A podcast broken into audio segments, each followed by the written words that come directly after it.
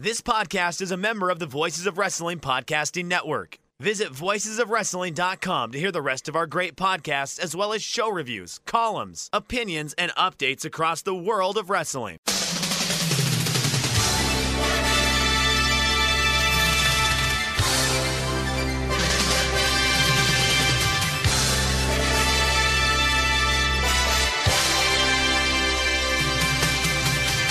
Hello, everyone. Welcome to the Super J Cast. I'm David, of course.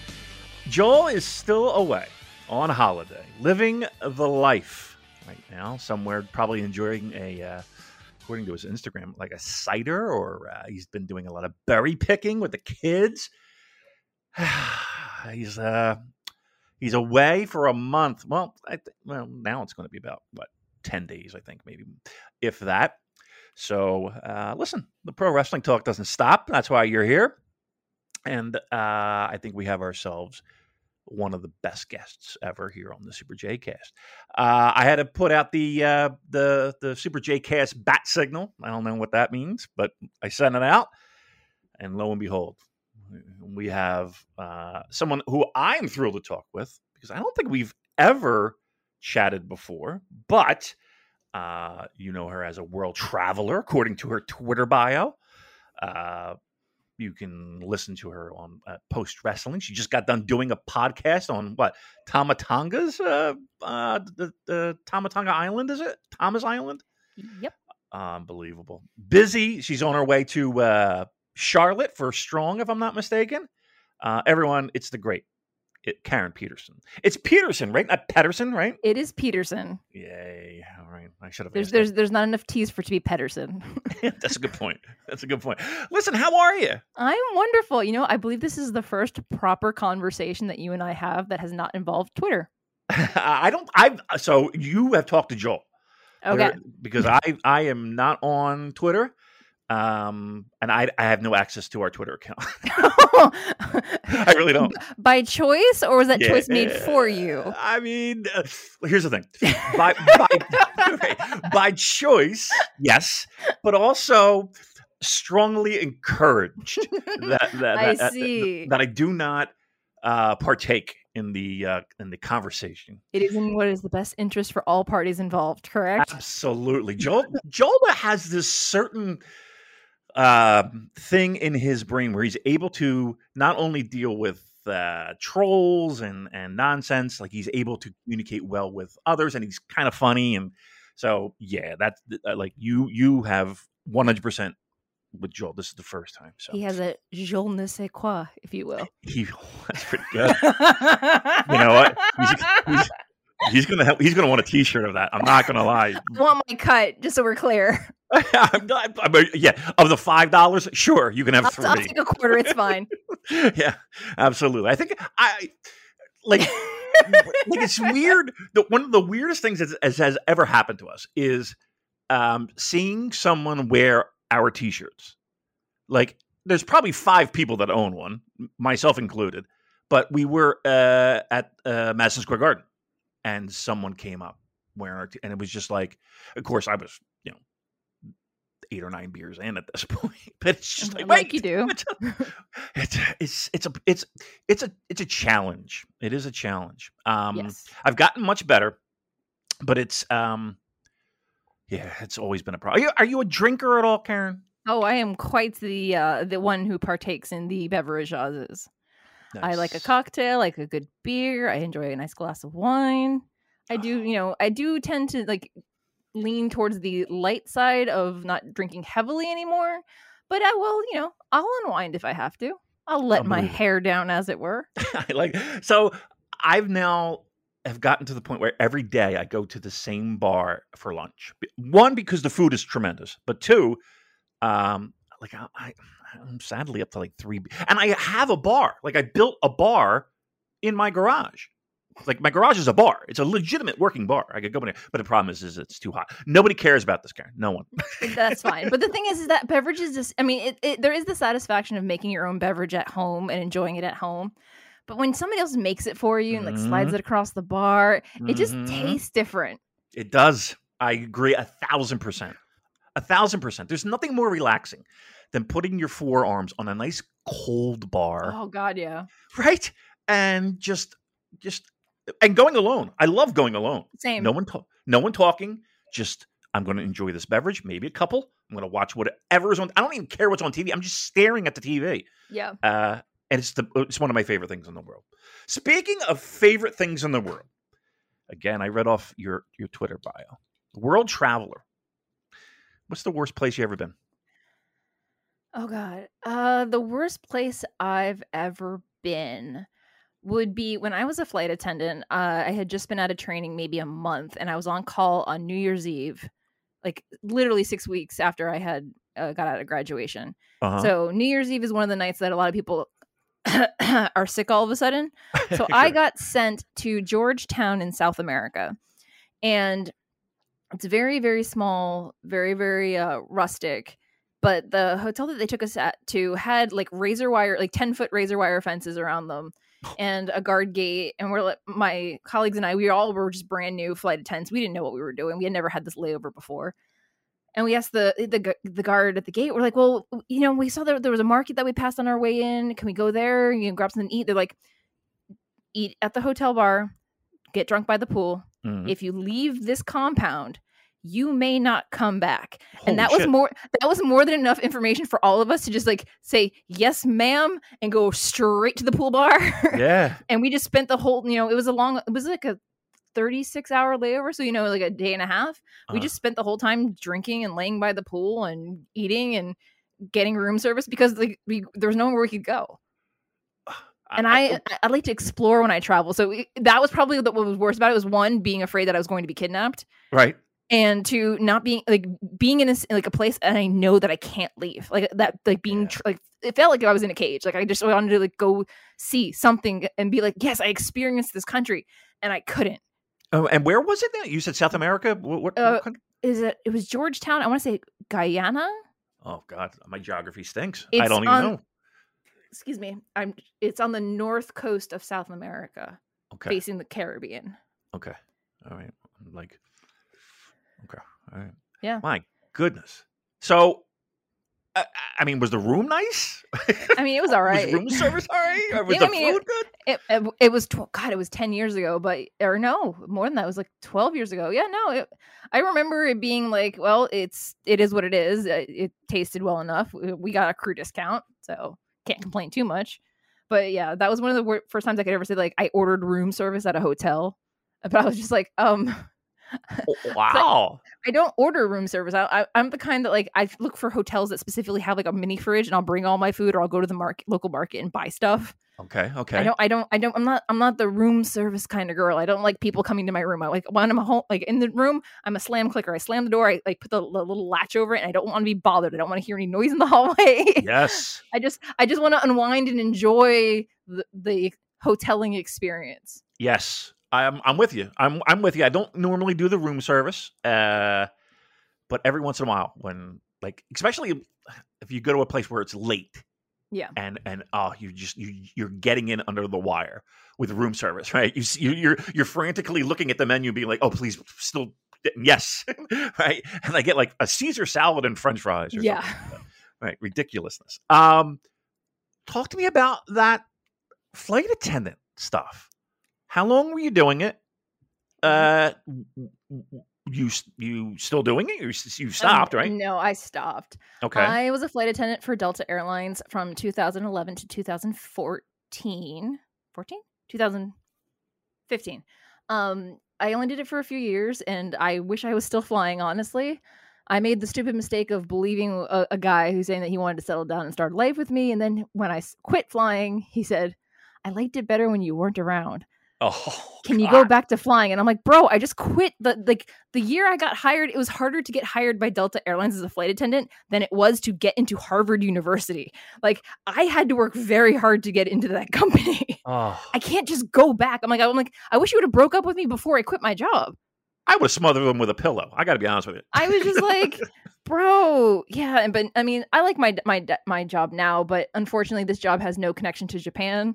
Mm. At least when I worked with Delta, I was a language qualified flight attendant, so I could work the Japan flights. Oh wow, nice. Yeah, I spent a year living in Hawaii. That was, it was nice. Oh yes. Yeah. Oh my. So you've been all over. I mean, just as as a flight attendant, do you get, I mean, with your language knowledge, is it is that like just like an easy fit, Karen's going there, or do you pick, or how does that work? Uh, the way that the process used to be, I don't know, I don't think it's changed much, is that you have to bid for your schedule. So basically everything's based on seniority. So of course the international trips are high time, high pay, best layovers, best hotels. So those typically go to the people who are most senior in the system.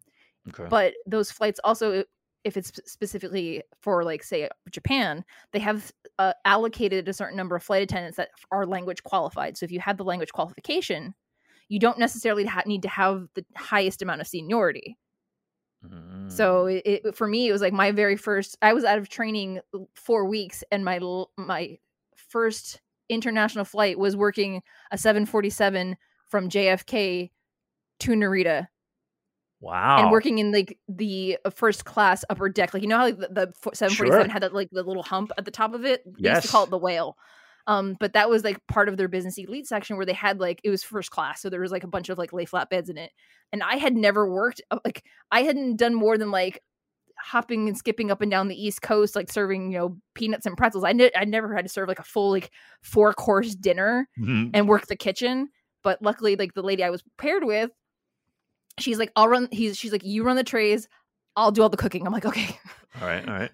But yeah, from there, there on out, it was the, uh, probably about a, six months later, I was like, you know, I had gotten used to like every month when they release a schedule, I was, I was good at trading my schedules and like dropping trips on days I didn't want and picking up trips that like would either worth more time or on better days or, you know, trade. Basically, you know, when you could drop and add classes in college during drop and add.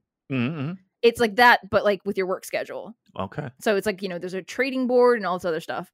But every now and then I would pick up an extra international trip just because so I could like, check off p- places on my passport saying I've been to like X Y Z place.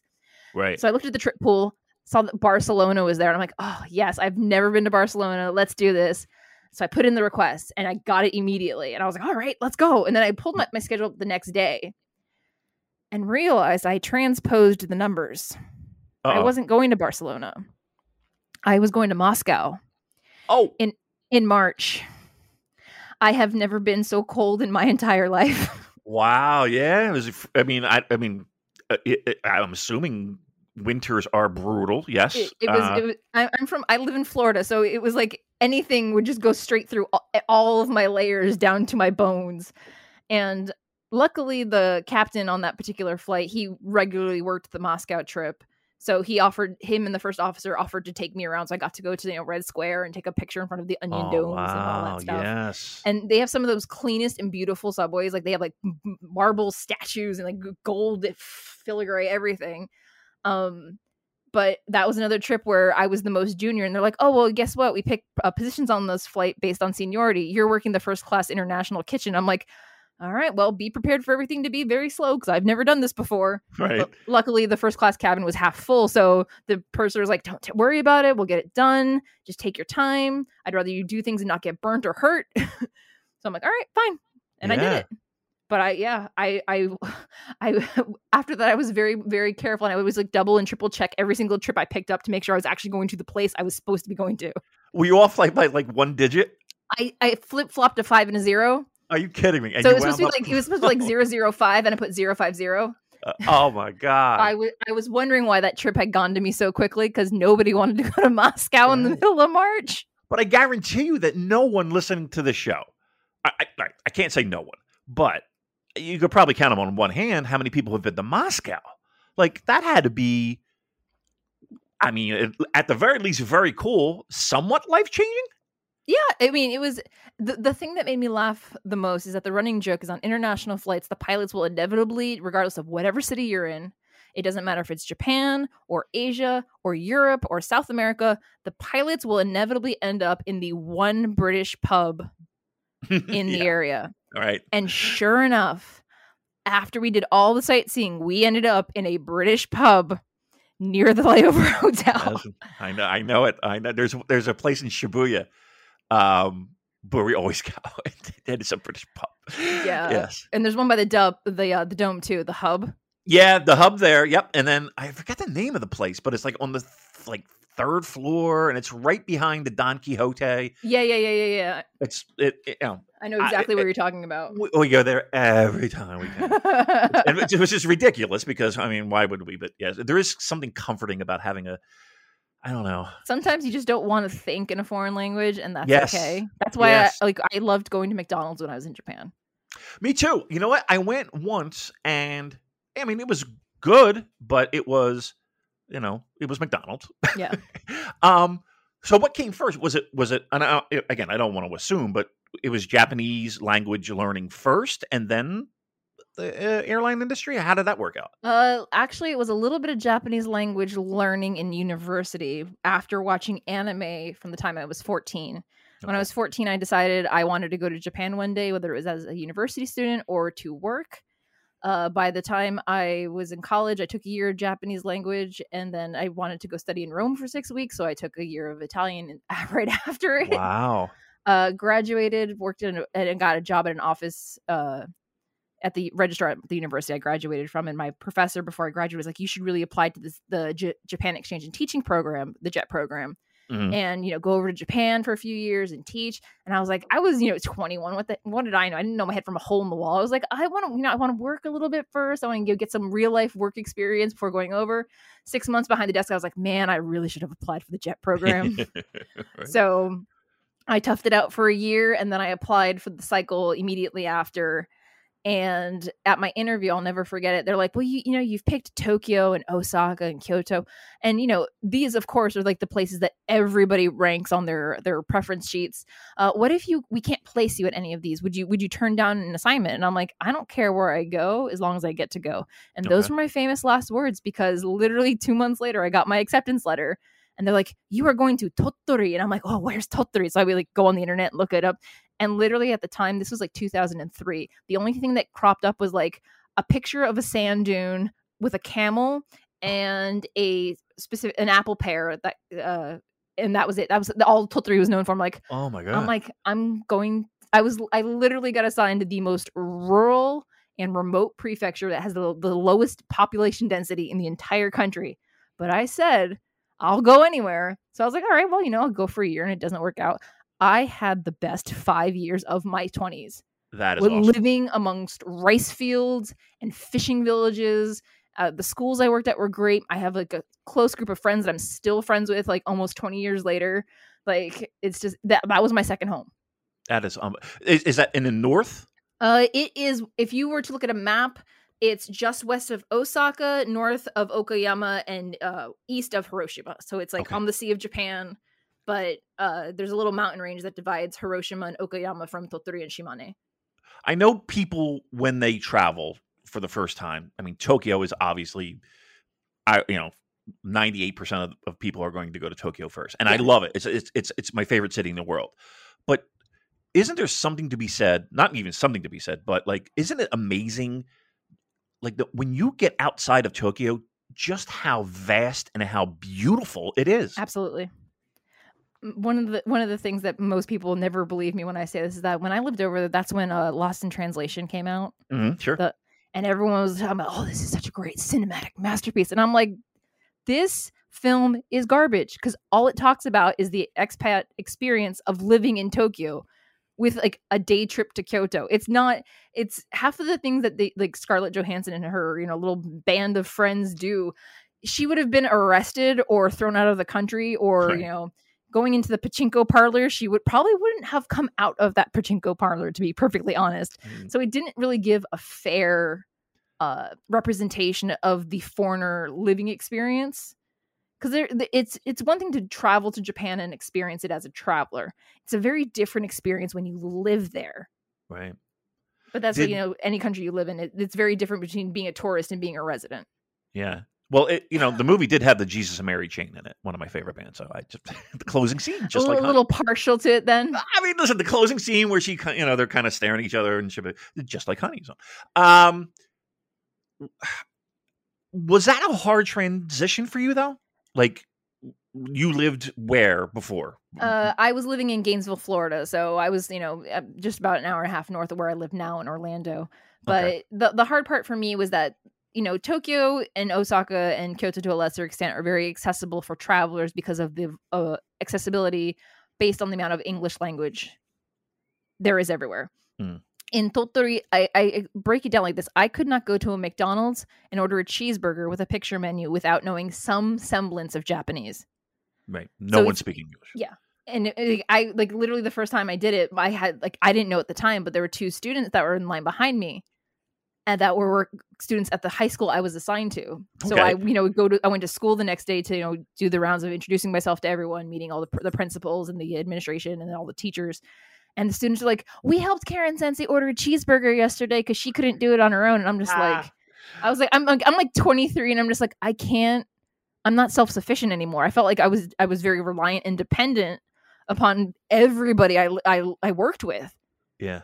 Like even yeah. going, because for me, I have a shellfish allergy, which sucks because where I was at was famous for its, uh, the matsubagani, a type of uh, winter crab. And like literally everything has seafood in it. And I'm just like, oh, this sucks. I can't eat a lot of the things that m- where I was living was famous for. Oh my God. Did you, were you homesick at all? Was it, was, or you were just like, this is, this is where I need to be. It w- I wasn't homesick. Hmm. I didn't experience culture shock when I came to Japan, but when I went back home after living there for five years, it was, it was a very large adjustment for me. Cause I, you know, yeah. I, I had learned how to drive on the other side of the road. I had a Japanese driver's license. I was, you know, used to having my voice, my speaking pace, excuse me, set to, you know, teaching non-native speakers of English. So I was always speaking at like a quarter or a third speed of what I normally speak at. So I would go home and everyone's like, are you okay? Are, are, are you are you having a stroke? You're speaking very, very slowly. And I'm like, oh, no, I'm sorry. I'm Trust like, me. That's perfect for our audience. Trust me. We, have a, we, have, we don't have the most, uh, you, you know, you, you can be as slow as you need to be. But it was one of those things whenever I would go back to Japan after visiting my family, I, you know, at the time, my parents were living just north of Miami. So I'd come back at like South Florida speaking speed. And everyone's like, whoa, whoa, whoa, you can just slow down. And I'm like, oh, sorry. Allow me to adjust my volume and my speed setting again. Right. It, it It is amazing how, I don't want to say different, but it is, even just in like, if you're there for two weeks, there are things that you notice in, in whether it be subways and trains or the fact that you could eat off the, the street. There's no trash anywhere. Correct. Um, like it is... If for someone who's been there for five years, it had to be, were you disappointed? Were you just, just in, like shocked at the way that we live here in the United States? Yeah. One of the things that got, was I was actually frustrated about when I came back was that I was so used to the way the Japanese sort their, their, their rubbish. So mm. like, you know, in the States, basically we, you know, we sometimes separate paper and uh, bottles and plastic from uh the you know the regular trash, but like in Orlando it's one giant bin that you put everything in, like right. everything's all, all your recyclables are in one bin. In Japan, one bucket, right. There's like specific days for specific items, and if you don't like separate those items and you can't put them out the night before, you have to put them out the morning of, and like Tuesday is only burnable trash, Wednesday is only glass bottles and aerosol cans, and if you like like the where I lived, if I put the wrong thing out on the wrong day, the the little like the little local garbage police that lived in my apartment building would rifle through the trash and find Whoa. a piece and would find a piece of mail that had my address on it and would take out all the wrong parts and put the, the oh. garbage back in front of my front door with a note being like, oh. this is not the day for this. In a, in a, in a mean sense, or of a, hey, you might not, I'm just going to smart Sometimes you it, it depended. Sometimes it felt like it was like, oh, you know, haha, silly foreign girl, you tried really hard, but that's today's not the day. Right. But then other days it was just like, you could tell that the letters got a little more passive aggressive the longer I lived there. So I, right. I couldn't afford to get it, keep getting it wrong. Right, right, right. You don't want to leave your house, you're like peeking out the blinds. Like, yeah. I can't see these people. Well, and then, you know, some of us would stay like one year. Others would like stay like five years. Like I stayed five years, but I had to move across the prefecture and back at one point. But like the school I worked at had a second uh, foreign teacher of English. And the first three years I was there, they kept changing every year. So they were like, one person would come in, a year was enough, and they'd go home. Another person would come in. And then like the landlady knew that I was the the senpai for those particular individuals. So if they didn't get their garbage right, I'd be the one to get the note. And I have oh. to be the one to explain to them why their garbage is wrong, but their garbage is outside my house and not theirs. All right. But a little sense of pride in that, though, right? You're like, well, ah, I hey, mean, I, I prefer being Karen Senpai for something other than garbage, but, you know, it, it was what it was based on where we were living. Get it where you can. Uh, you know, um, again, I'm doing a little uh, Twitter. Um, little searchy search. Stalking. Yeah, listen. Research. I, gotta, I, gotta, I can I do my homework. I appreciate yeah. that. Um, the news of the day. Well, not really the news. It's probably pretty old, but I do remember being woken up one morning by my lovely wife, Cheryl. Uh, who? Hello, Cheryl. Yes. Um, Good evening. She doesn't listen to this at all. No, please. No. But still, the but sentiment's still, there. It is. It is. Um, well, well, just to veer off course, she was like, "Well, I, I could, I could be, I could be a guest on the show." I was like, "No, no, you cannot.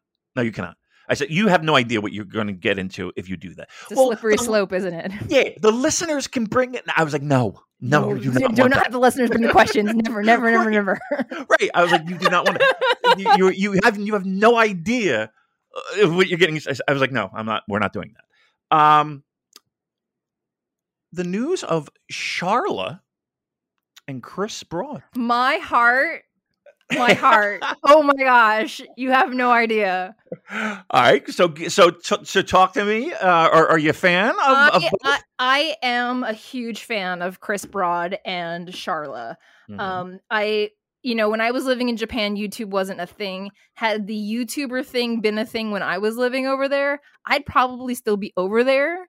Uh, I'm calling them, and I'm I'm pretty sure they probably haven't heard this one before. I'm calling them they're they're calling them Charmeleon, but with like C H R from from Chris, and then Sharla's like okay. name, like kind of smashing it all together. I I love like Sharla had quite the journey, if I remember, because you know she was married, she was living in South with Korea, they June, got divorced. Right? Wasn't the guy's name June? No, no, no, no. That's Rachel oh, and June. That's they're they're uh, down in Fukuoka. Right, I love them confused. Too. All right, okay, okay. I, I I get them confused sometimes. Okay, no, like the the they're part they're all part of this like great Tokyo creative group that have like so many outstanding content creators. Uh, currently Hannah's another one. I also love you know Joey the Anime Man and the guys at Trash Taste. Like there's a whole bunch of them that they all work together and they all do amazing things. But yeah, no, Rachel and June, from what I can tell, they have their cats, they have their little farm, they're doing great. Still okay. very much in love and very happily married. Good. Um, but yes, Chris, I because you know I had noticed that there was a significant crossover, especially when I think Chris either moved up to the Sendai area or she moved down from Morioka, and I was like, I mean, I I don't want to be the one to be like I don't normally ship people. Like, I, I really don't like shipping people just because I'm like, you know, it makes it awkward if they have their own partners and everything else like that. Sure. But when, when when she, you know, had that video earlier this week with her, you know, juicy Q and A and like right. she brought she brought up the question and she she said that she, her and Chris were together. I was like, yes, like, I, like, I don't even know them. And I'm just like, I just love love today. I know. I mean, I know them again because my wife w- watches. She watches YouTube videos as if she were thirteen. Um, that's all she watches. Like she will, I will watch uh, some sporting event or whatever, uh, and she will sit there with her iPad just watching videos. And she's into plants now, uh, so she has a plants. Who who's the other? Um, all right, well, first let's let's stay with the, these two. Um, what was it? Just the fact that he was creating content in English about Japan? Um, was it? Uh, I don't like, re- like what was the connection? I don't remember how it started. I think I was. I, it was probably a few years back when I was, you know, before I was started doing all the wrestling content, creating stuff, and I was traveling and flying around and stuff. I wanted to do more travel based. I was in, you know, the nerd scene, so I was into Star. I'm still, I'm still am, but I don't really cover it as much as I used to. I like Star Wars and theme parks, but I was like, I was looking for something to like to reconnect me with Japan, and I was looking for videos about Japan, about things in Japan I didn't know or things I wanted to go see and do. I just wanted to basically live vicariously through someone, mm-hmm. and all of their videos came up. Chris came up, the Joey the Anime Man came up, Sharla came up, and you know, currently Hannah, and like all these different content creators that are like all under that Tokyo creative umbrella. And I was like, oh my God, these they're all living their best lives. They're living the life I always wanted to live when I was in Japan after I finished teaching. So it was one of those things where I was just, I was just happy for people. And like, I love seeing them succeed. I love that they, they found their passion, and they've, they, they're, they're bringing, um, a lot. They're not just talking about their daily life abroad. They're talking about the struggles of being a foreigner living in Japan. And, you know, a few years ago when there was that absolute, I don't even know if it was a few years ago, there was that absolutely horrible Jake Paul video. Is it Jake Paul, mm-hmm. Logan Paul, one of the Pauls that went to the, uh, suicide forest. And right. Yeah. I, yeah, that, that whole thing leading to one of them or both of them now possibly being in W W E just doesn't sit well with me, but that's neither here nor there. Uh, Raina Scully is another great one. She used to work for Crunchyroll and does like a lot of anime stuff. And now she's back in Japan with her family. Um, but yeah, it was just one of those things where they started having the conversations about the foreigner living experience in Japan that a lot of people ref- were refusing to have, which made them only endeared them more to me. So yeah, if I could ever interview them, they like interviewed like any of them, Chris and Charlotte would probably be at the top of the list. Wow, that's pretty cool. I mean, his studio is amazing now. Oh my, it's like, like it was like a thirty thousand dollar studio, and then there was that big earthquake. Yes, and the yeah, poor like like he put all that money into it, and then they had to like come in and clean it up and refix it. I loved the ramen bar because yes, and here in Orlando, there's a bar called Suzuru. It's like a, is a, a Japanese style izakaya, but it has that like Showa era vibe with like the old movie and beer posters and like all like the old toys and the Godzilla stuff and everything. I was like, I want to just go walk through his studio and just like spend the day just taking pictures of everything, because it's like, it's so over the top, but so amazing to look at at the same time. Yeah. And he's just a guy that came over, just started doing videos for his family, right? Yeah. Well, he was, he was a teacher over here. Right. And then like he did the video thing to like, you know, let his family know how he was doing, yada, yada, yada. And it just snowballed because people want to go to Japan, but they don't know how to go over there. They don't know, you know, about the visa process, or if, you know, going over as a teacher is better, or going over as a student is better, or, you know, going, getting married and going over as a spouse is better. So it was very interesting to see them all tell their different stories about their experiences living in Japan. I love Natsuki. Oh, Natsuki. I love Natsuki. Um, and I think like two things, and again, we'll about we'll Ryotaro. Ryotaro is the other one. Oh yes. Yes. He is tremendous. Yes. Yes. I love it. Was it Too Much Volcano? Was that the song? Too Much Volcano. I love me some Too Much Volcano. I, I kid you not, to this. I believe I said it to my wife today. Too Much Volcano. Too Much Volcano, man. I swear. Um, he one, he, uh, he was doing some thing where he was lonely or something, I don't know. Um, but he wound up, uh, wound up uh, putting in a Duran Duran song, so I was very happy with that. Uh, and he's and he's very uh, he's a big eighties fan, but also they do talk wrestling. So do he they? Does, yes, he does a podcast with uh, some guy from Radio One, I want to say. Um, and and he's a big wrestling fan. Hold they on. talk. They talk every once in a while. It'll go bleeding into like wrestling, and huh. like Cheryl will be like, "They're talking about wrestling. They're, they're talking about guys you know." I'm like, "Shit, all right, cool." Yeah, I would love. I would love to have him on. I don't oh know. If gosh, it would, could you yeah. imagine? If you manage oh. that, you need to call me. I'll, I'll like, put you on. It would be me and you. Let's go. I will. I'll, I will fly. Uh, I will be able to answer that bat signal so fast. I'm, I'm all about it. And the other thing that he does. And uh, like you've seen his uh, uh, almost, I want to say documentary style, like th- the editing he did for for like um, Fukushima. Yes. And, oh, that one was so good. Right. Like these are really legitimately great pieces, yes. like great documentaries. Um, and he's highlighting people rebuilding and unbelievable. Unbelievable, yeah. and, and like his his the, the bike journey across that I, was a good one too. Oh yeah, with with Connor and Joey and Garnt. Right, right. What was the guy's name? What was the what was a what they had, they had to do a, a commercial for the the, the squeezy uh, protein stuff. Ah, oh, that that was Joey the Anime Man. Okay, okay. He's he's uh, half Japanese, uh, Australian. Yes, yes, yes, yes, yes. Uh, and then all right. So my last point about Japanese vloggers or, or you know, people living in Japan. Anyway, um, who was the they, they were a couple. And they're no longer together, apparently. Um, they were both... I think they started out in Korea, and then they moved to Japan. Wasn't that... That was Sharla and her partner, wasn't it? No, it wasn't Sharla. It was... well, or she and, she and her partner went to Korea and then got a divorce and came back, I think. Oh. Because she was, she was married at some point. I want to say Natalie's her name. Oh, no, I don't name? follow Natalie. I don't think. No, it's not Natalie. Like I, I like it's going to be so ridiculous. I'm going to walk out and be like, "Cheryl, what's that person's name?" It's going to come to you at like two o'clock in the morning. You're like, "Son of a biscuit!" Texting her. Um, but they had uh, a so the guy did a review on a toaster, a, a toaster Karen. It is a three hundred dollar toaster. Um, I bought said toaster. Did we're, you? We're redoing our kitchen. And the way he was describing and he was showing this toaster makes a nice little crust on the outside. Inside, it's a still squishy, uh, like the perfect piece of toast. And, and like, oh, here it is. Cheryl just must have heard me. She texted me. Look at this. How about that? Simon and Martina.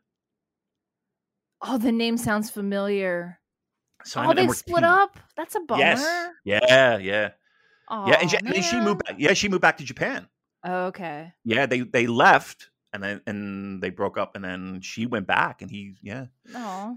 Yeah, but he but Simon talked about this fucking toaster and I'm like, again, we were we were redoing our entire kitchen.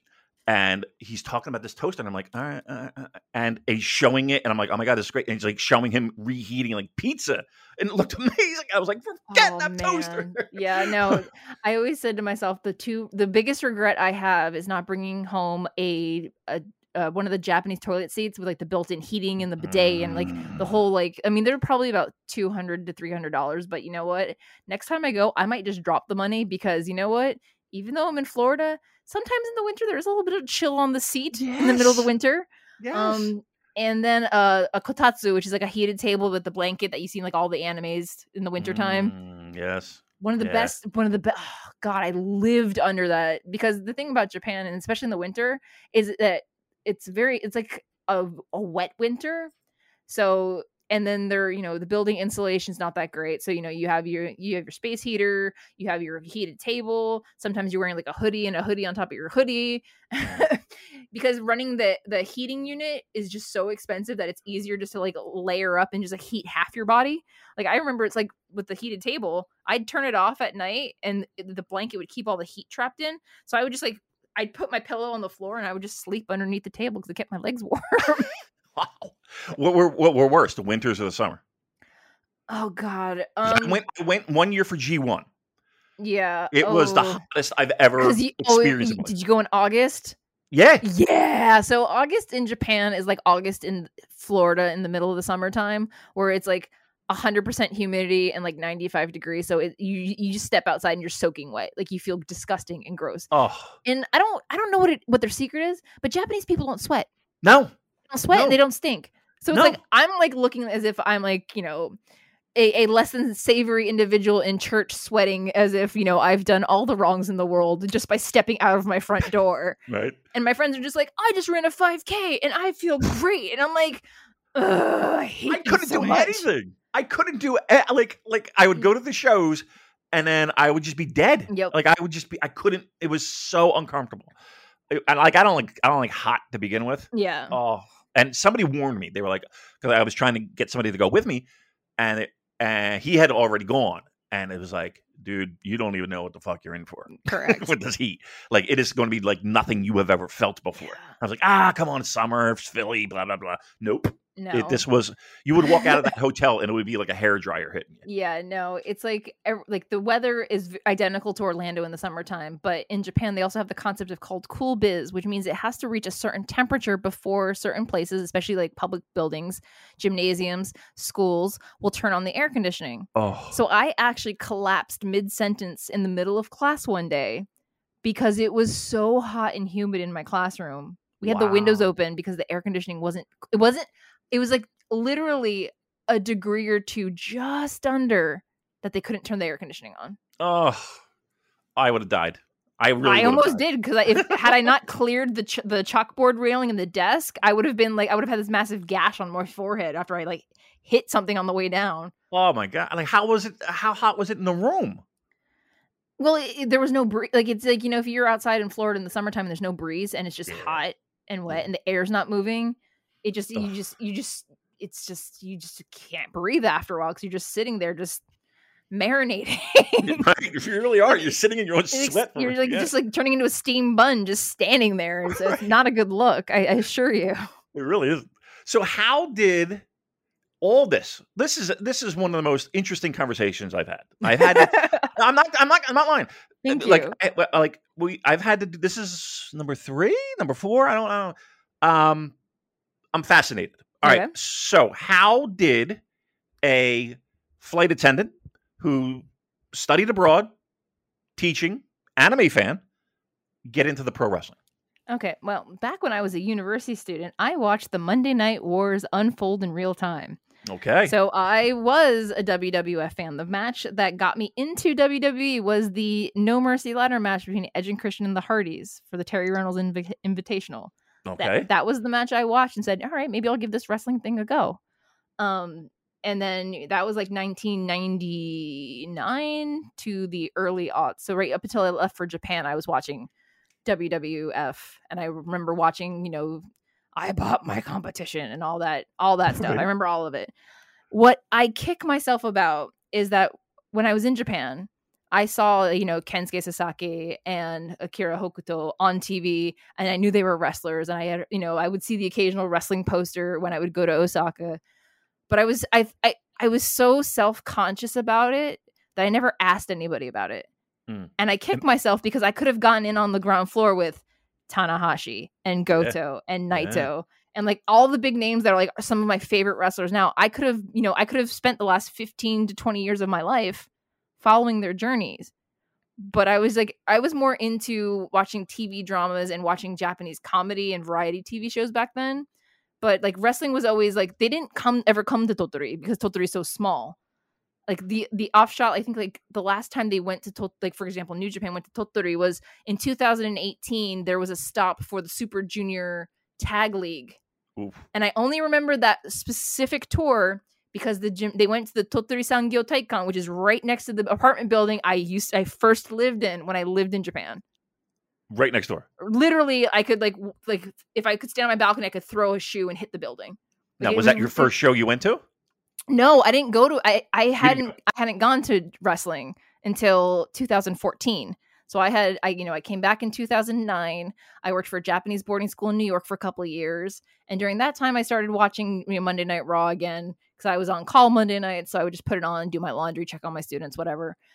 Um, when I was flying, same thing. When I was, I was on call and I was at a hotel, I would put it on like as background noise. But while I was flying, I met a guy here in Orlando, and he was into wrestling, so we went to an N X T show together. Now, this N X T house show, the main event was Sami Zayn and Adrian Neville against Finn Balor and a debuting Hideo Itami. Okay. So Hideo Itami and Finn Balor won the match, and then they proceeded to go around the ring and take pictures with everyone after the match.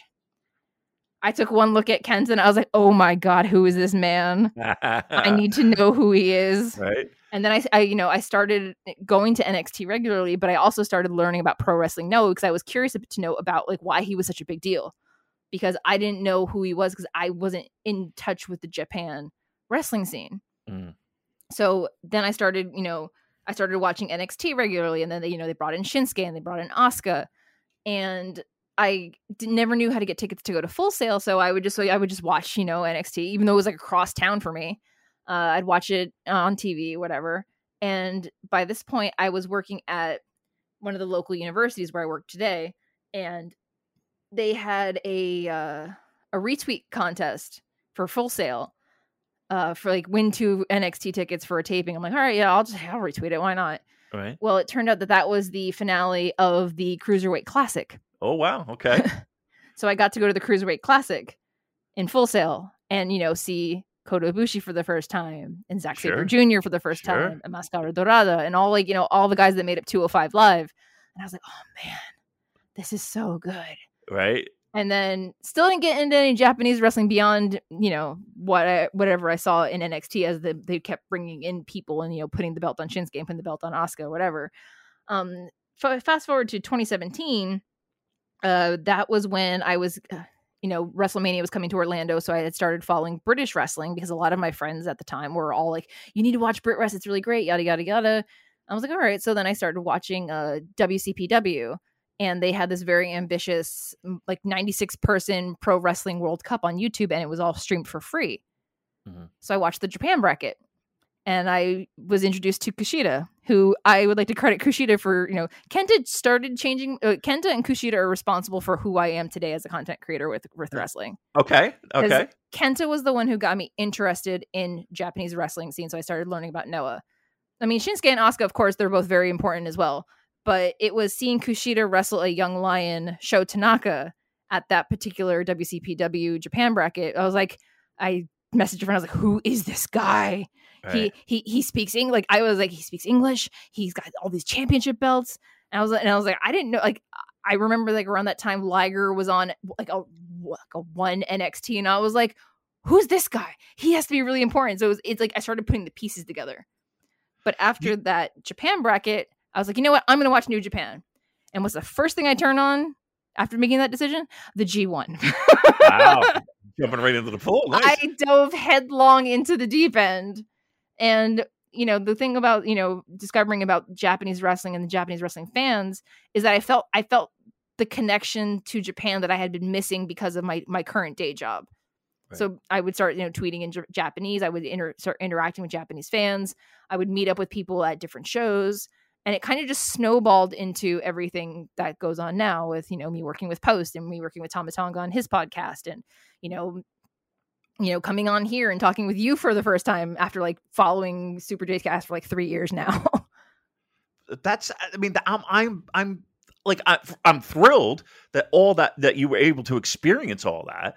And like, I'm fascinated by the fact that like you dove head first. Like, you are a pro wrestling fan. Like, you watch everything. I, I try. Right. It's very tiring. Yeah. I mean, how did you, I mean, so again, the transition from W W E F to again, New Japan, are, are you watching it on Access? Are you like, you're not just dropping your, your ten dollars a month. Are you like downloading torrents? Like, how are you finding the content? Uh, well, the thing is, is that I watch Stardom on delay on Stardom World. I do with coverage for Post. I, you know, I get the tickets covered for the, um, the live streams for that. New Japan's New Japan World. But, you know, when they have it on Fight for whenever they do their U S shows, I pay out of pocket if I'm not going at, there in person. Right. But before, like, bef- like you're making the transition. You see oh, Kenta. I, I, I may or may not have found some some distributors of D V Ds. Okay. I'm, I'm familiar with that. That's how I, I, I got my Noah fix and my love for T M D K, especially Shane Haste. Yes. Uh, I have a very, very soft spot for Shane, especially w- when he fights against Kenta. Um, based upon their time. And that's also why I'm I'm also g- glad I'm finally back into watching Noah again, because especially when he came back to Noah earlier this year before he got injured, it was just like I finally got to, you know, experience more of Go Shiozaki and Nakajima and Keno and all all the guys that I remember when they were in, you know, two thousand sixteen Noah. They're very different people from back then to who they are now. Yeah. Yeah. It, it, it just the last show I was at in Japan at Korakuen was a Noah show, and it feels like it's a completely different promotion from that time. I've never been to a show at Korakuen Hall. Really? My first trip back to Japan was for Wrestle Kingdom in twenty twenty, and that was my first time back to Japan in six years. Wow! And I had made plans with so many different friends to go to a lot of yeah. wrestling shows, but most of the wrestling shows weren't at Korakuen Hall. There was the dome, the two dome shows, but I went, you know, I went out to two A W all the way out in Chiba. I went to like a basement monster show. I went to Shinkiba to watch Stardom, but like Korakuen Hall is has eluded me. Wow. I mean, when I'm trying to think, the last time it felt like there was a million shows, like the, All Japan and Big Japan would run the same day. Yeah. Um, I think there would be. Wave would be there. Yeah. And, um, Ice Ribbon would be there. And then then we would go out to, um, oh, what's the barn? Um, it's like a fire hazard waiting to happen. Well, that, that's uh, that's a lot of ring. Places in Japan, honestly. Yeah. Is it is it First Ring? First Ring? Oh, Shinkiba, like, yeah. It, yeah. It looks like, it looks like a, a tool shed out in the middle of, in the middle of nowhere. Yeah, it looks like we, you like, we pick up lumber at Home Depot. Yes. Yeah. Because yeah. it's literally uh, made out of like tin roofing walls. Right. It really is. Very drafty. I don't recommend sitting against the wall. That's not like with the bleachers because I was so cold.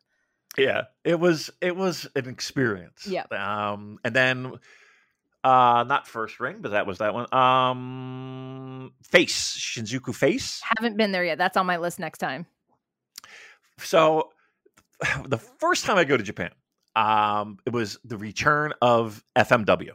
And I'm like, oh my God, I gotta, I, I have to find a way to get tickets. So I bought tickets at Korakuen, but I got the wrong date. I got, I think I got the next weekend, oh, no. and I didn't know it until like the last minute. So my Cheryl goes, try, try downstairs. Maybe they can. I, I was like, Cheryl, this is like an indie promotion of indie promotions, right? They're not even going to, I'm going to, they're going to look at the ticket and not even know what the, what this is. Yeah. Right. Go down. The guy's like, I, I felt like I was sitting at the principal's office, and, and I sit down, and he's like, okay, you know, I, I kind of explain, and he understands, and he's writing stuff down. He gets on the phone, he gets on another call, talking to somebody, writing something, talking. Yeah, he, he's like, uh, Mister McDonald, give this paper to. Uh, I, I couldn't even tell you the name, but like, they will exchange your ticket and get you in the building. I was like, what? Yeah. You know what I mean? Like if like if I went to Boston and, and this happened, they'd be like, well, you're fucked, son. You know? Hope you can find someone to buy your ticket so you can buy right. another one. That's yeah. Right. Um, and yeah, it's like on the fifth floor in the it's like yeah. in the middle of the red red light district, yep. right? Um yeah, unbelievable. Um, so I, I can't wow, that's I, I didn't know that you hadn't been there. Well, you got you gotta check that off. That's if, my, my my goal for next time is definitely, especially because I want to see All Japan and Noah, and I know that th- that's a venue that they regularly run around that time of year. So fingers crossed. Now, so getting deep into Noah and getting deep into New Japan, have you gone back into the archives, lo- looked around, watched as much as you could? I'm assuming. Are there people back in the day that is like, ooh, I like that guy. Ooh, I like that guy. That he's really good. We're like, is there, like, have you, has that happened to you yet? Uh, W H Park over at Post. Threw, I know W H Park. Love me some W H Park. He threw me a, a, a link to a match between Akira Taue and Satoshi Kojima from mm. two thousand five, and he said, "Karen, are we able to wait? Are we able to swear on this?" Absolutely, okay. Please. Well, I just wanted to make sure before he dropped it. He's like, "This Drop is very him. much your shit," and I'm like, "Oh, is it?" And he's like, "It has Kojima in it." I'm like, "Oh, does it?" two thousand five, Karen, had she watched wrestling in Japan, she would have been a massive, massive Satoshi Kojima fan. Mm. More so than I am. I'm a huge fan right now, but oh man, Koji, oh, oh, wow. oh man, and my, my see, New Japan World needs to put more of the archive stuff onto New Japan World, just because, like, for example, you know, I for those who don't know me, I am also a very huge Roppongi three K fan and a huge fan of Sho and Yo. So I tried to go back and watch their Young Lion matches, like, you know, when they debuted in the original Never Openweight tournament. Those matches aren't on New Japan World. Mm. So I don't know where I'd have to go to find them, but they're not the one place that they should be, because that's part of their career. So, that, I mean, I'm hoping at some point they'll consider putting the back catalog for more of their talent onto New Japan World. It's so weird. Like, a lot of the great stuff back in the day, because I'm an old man. Uh... In the hobby, it's not easy being a fan of ripping packs or repacks. We hype ourselves up thinking, ah, maybe I can pull a Ken Griffey Junior rookie card, but with zero transparency on available cards and hit rates, it's all just a shot in the dark. Until now. Introducing Slab Packs from Arena Club Dot com, the only repack that provides real value, a complete view of all possible cards, and clear hit rates for each one. Now, when I buy slab packs at Arena Club, it finally feels like I know what I'm getting. I was able to open an Arena Club slab pack, and, and I'll be honest, it was a lot better than what you normally do. Say you go to a card show, and there's a random innocuous brown bag of cards, and yeah, you can open it and look, it's going to be junk. You're, you, you know what I mean? Like, you know what you're probably going to get in those. Maybe you find that fun, and sometimes I do. Sometimes I like just opening up cards and saying, ah, hey, look at some random cards or whatever. But if you're really in this game to to find value and find particular cards, it sucks to have to buy these mystery packs, and it ends up being, you know, almost nothing, you know, nothing of value. Not with Arena Club.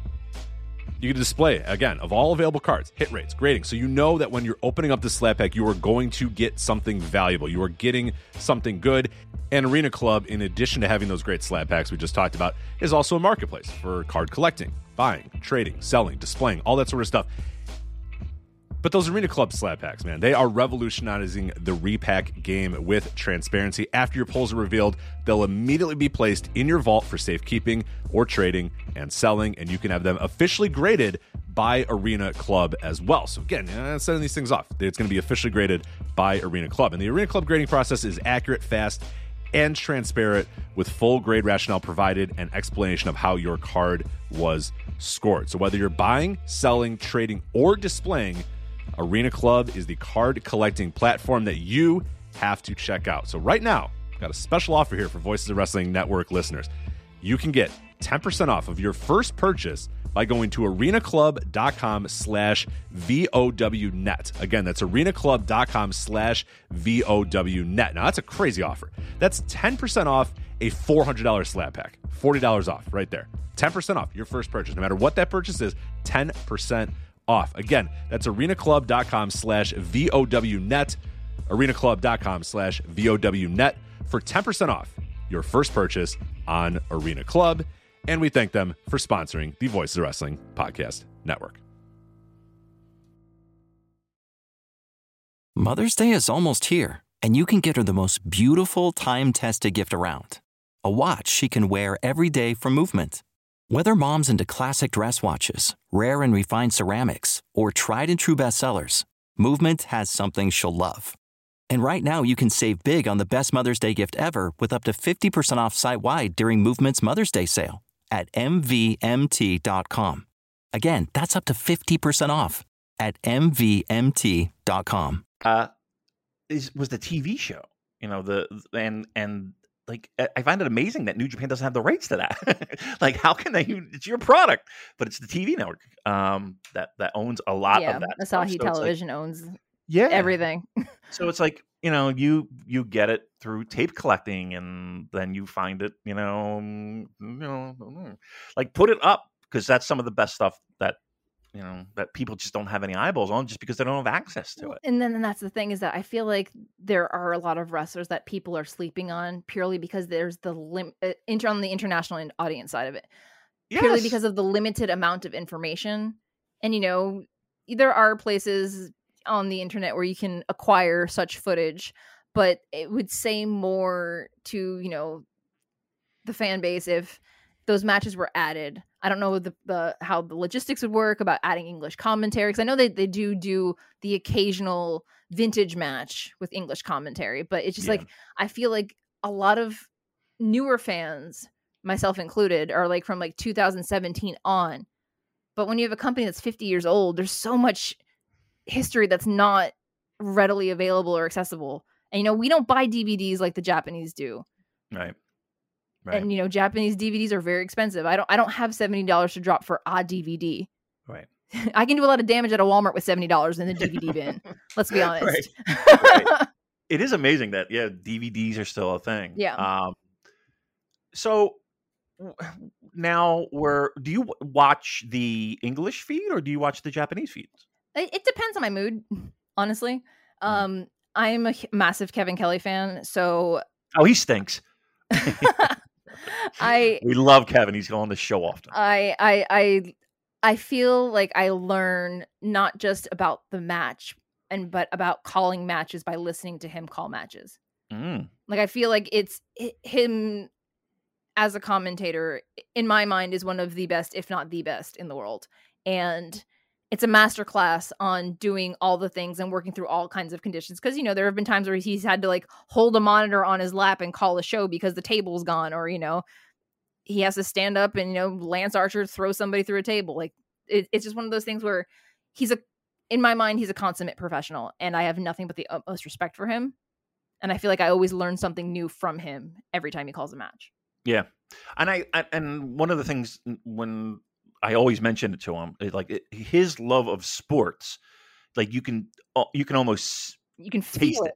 Yeah, like like he, I, I, if he was not involved in pro wrestling, he would absolutely be calling baseball absolutely. or something along that with it, like a cadence. Um, He'd be a great baseball commentator. I know. I, I mean, listen, He he loves his baseball. Loves his baseball. I appreciate he also that. He, I mean, him and I will will will agree to disagree on which of the New York teams is the better choice. Just right. Like he and I disagree about which Florida college football team are, is the best around Thanksgiving, because he and I go to have, went to rival schools. So oh. there's like so like baseball season when the Yankees and the Mets are going, and when Florida and Florida State are going. Those are the two times that I, I love Kevin, but I don't like him very much. He loves his Mets. He loves. Well, I mean, you know, he he loves to to to, to turn the screws on Phillies fans, as Carino is one of them. Uh, so yes, he. So what uh, you said, he the he the way he calls a match. Yeah, you learn something every every time he calls. Yeah, like. Give me an example. Like what, like why do you like uh, him above, say, I don't know, um, pick a name. I don't know. Wrestling commentator X. Uh, like what is he giving you that you can't find somewhere else? One, like, don't, I love me some Mauro Ranallo. I love me some Mauro Ranallo. Yeah. But m- sometimes when I, even when I was in N X T and I was in the room with him and I could hear him calling matches like right next to me. Um, sometimes he had too many pop culture references that some were very niche. So mm-hmm. it was h- hard to follow along. Kevin explains things in my mind that if you're watching wrestling for the first time, you can understand what's going on. Yeah. You, he can tell you the story. He can tell you what's happening.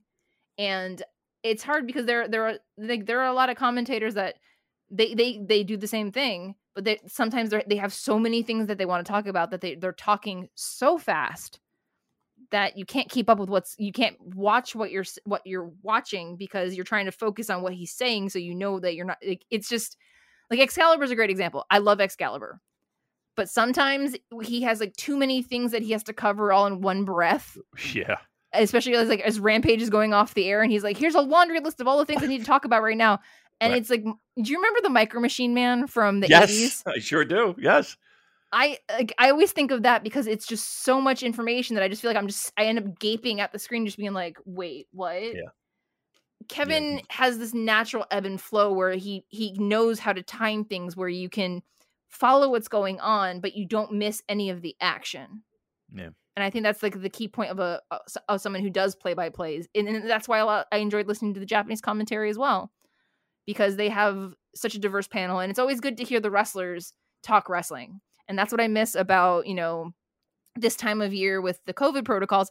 I miss hearing Rocky on commentary because mm-hmm. Rocky, you know, even though he, you know, he'd like stick it to Bushi and, you know, you know, have his little rivalry with Gino, listening to Rocky talk about wrestling as a wrestler is fascinating to me. Just like yeah. hearing any of the Japanese wrestlers that they put on commentary. It doesn't matter if it's Master Wato or Tanahashi. Hearing them, hearing people talk about the craft that they they they are honing and working on, and you know, even you know, complimenting people they're normally rivals with, it just speaks a lot to how much everyone loves the wrestling. Yeah, is that is that one of the main reasons why you gravitate more to? Like, I'm I'm assuming that you're not watching a lot of W W E now. Like- uh, no, unfortunately. Between, you know, being someone who lives here in Orlando and knowing that all the hoops they went through to become an essential company during the pandemic, and then they immediately started firing people mm-hmm. where they were an essential company, but their employees were expendable. It made it hard to watch. So watching a lot of, you know, watching N X T Black and Gold get gutted and rebranded two point oh was hard to watch. Everything that's going on in the recent media about, you know, N D As and such. At some point, I just, I can't with a good conscience watch it anymore. Right. And it sucks because I have friends that still work there and I want them to succeed, but I'm also just like, as long as you're getting paid and you're getting your, you and yours are being taken care of, it's fine. It's fine. It's fine. It is what it is. It's your life. It's not mine, but I can't watch it. I really can't. No, I agree. Uh, I, I'm with you a thousand percent. Do you think that the New Japan fandom, and I hate saying fandom, but I'm going to say it anyway. Do you think the New Japan fandom has something to do extra, I guess, with your love of this product? I think every fandom has its its its rays of sh- sunshine and its dark corners. If it were like, you know, it's the same thing with Star Wars fandom and Marvel fandom, you know. But for me, yeah, the Stardom is the Stardom. I'm talking about Stardom as well. The New Japan fans that I've become friends with, you know, both on both sides of the of the ocean, oceans as it were, 'cause all the oceans in the world are connected. Um, but you know, the Japanese speaking fans, the English speaking fans, same thing with Stardom and like, you know, dabbling in the Noah fandom. I've been able to find a lot of great people, and I feel like finding the right people in a fandom can make you enjoy it just as much as, you know, finding the wrong side of the fandom can make you be like, man, this isn't for me. Right. Right. When you, do you see more of the good or the bad doing what you do with post and your writing? I guess a better question would be, how do you balance the good and the bad? Um, I think a lot of the good and the bad got weeded itself out. A lot of the bad weeded itself out when Hana Kimura passed and when Speaking Out happened two years ago. Um, because a lot of people that I was following mutually, maybe I didn't necessarily know who they were. You know, I just followed because they followed me. Mm. Um, there were people that showed sides of their personality that I was like, this doesn't jive with me. This is not cool. I'm not okay with this. Um, and you know, it's one of those things where it took a while for me not to feel guilty about it, but embracing the remove follower, mute, and block button features right. right. on social media has been, especially on Twitter. Twitter is probably the one that I've had to heavily curate my timeline to the point where when something happens that's big, half of the time I don't know what's going on because I've either muted the muted the hashtag, blocked the people talking about it, or whatever. So it's sometimes I have to ask someone like, so what's going on with all this? Because apparently it's caught fire somewhere. Um, but with posts, the the community by and large is a very positive one, very supportive. Um, I did a, a episode. They have a Patreon episode uh, series called Postmarks where they interview different members of the post community, whether it's uh, con- the people on the content creating side or people who are, you know, prominent members of the community. And that was the first podcast I actually openly talked about my divorce in. And because, you know, that was two thousand four, but it, there's still like parts of that time in my life that affect me today as an individual. Sure. So yeah, absolutely. And it's not like something I want to put on, like do a Twitter thread about or talk, like, I don't feel like I have to talk about it because I feel the need to share my experience with the world. Right. I only I only share the that part of me with parts of my community that where I feel safe. And post has always been, and hopefully will continue to be, a place I feel safe. That's important. I, I, I mean, we try our best to be as accommodating as possible. Yeah. That being said, boy, let me. I, we've come across some real jerks. Yeah. I mean, unfortunately, always, that's, that's anywhere you go. It doesn't. It is. It's not limited to any one fandom. It's yeah. yeah it's just I, I late always, life. It's part of the human population. There, there are uh, jerks wherever you go, whether we like it or not. You're telling me. So it's like, I guess, it, it, it, do you purposely? Like we opened the show with the Twitter. Like I'm not. I, I Joel's not giving. Joel's not giving me the keys, um, which is a smart thing. Like, do you find yourself and your moods fluctuate with that? Or are you able to kind of put that in a box and go about your life?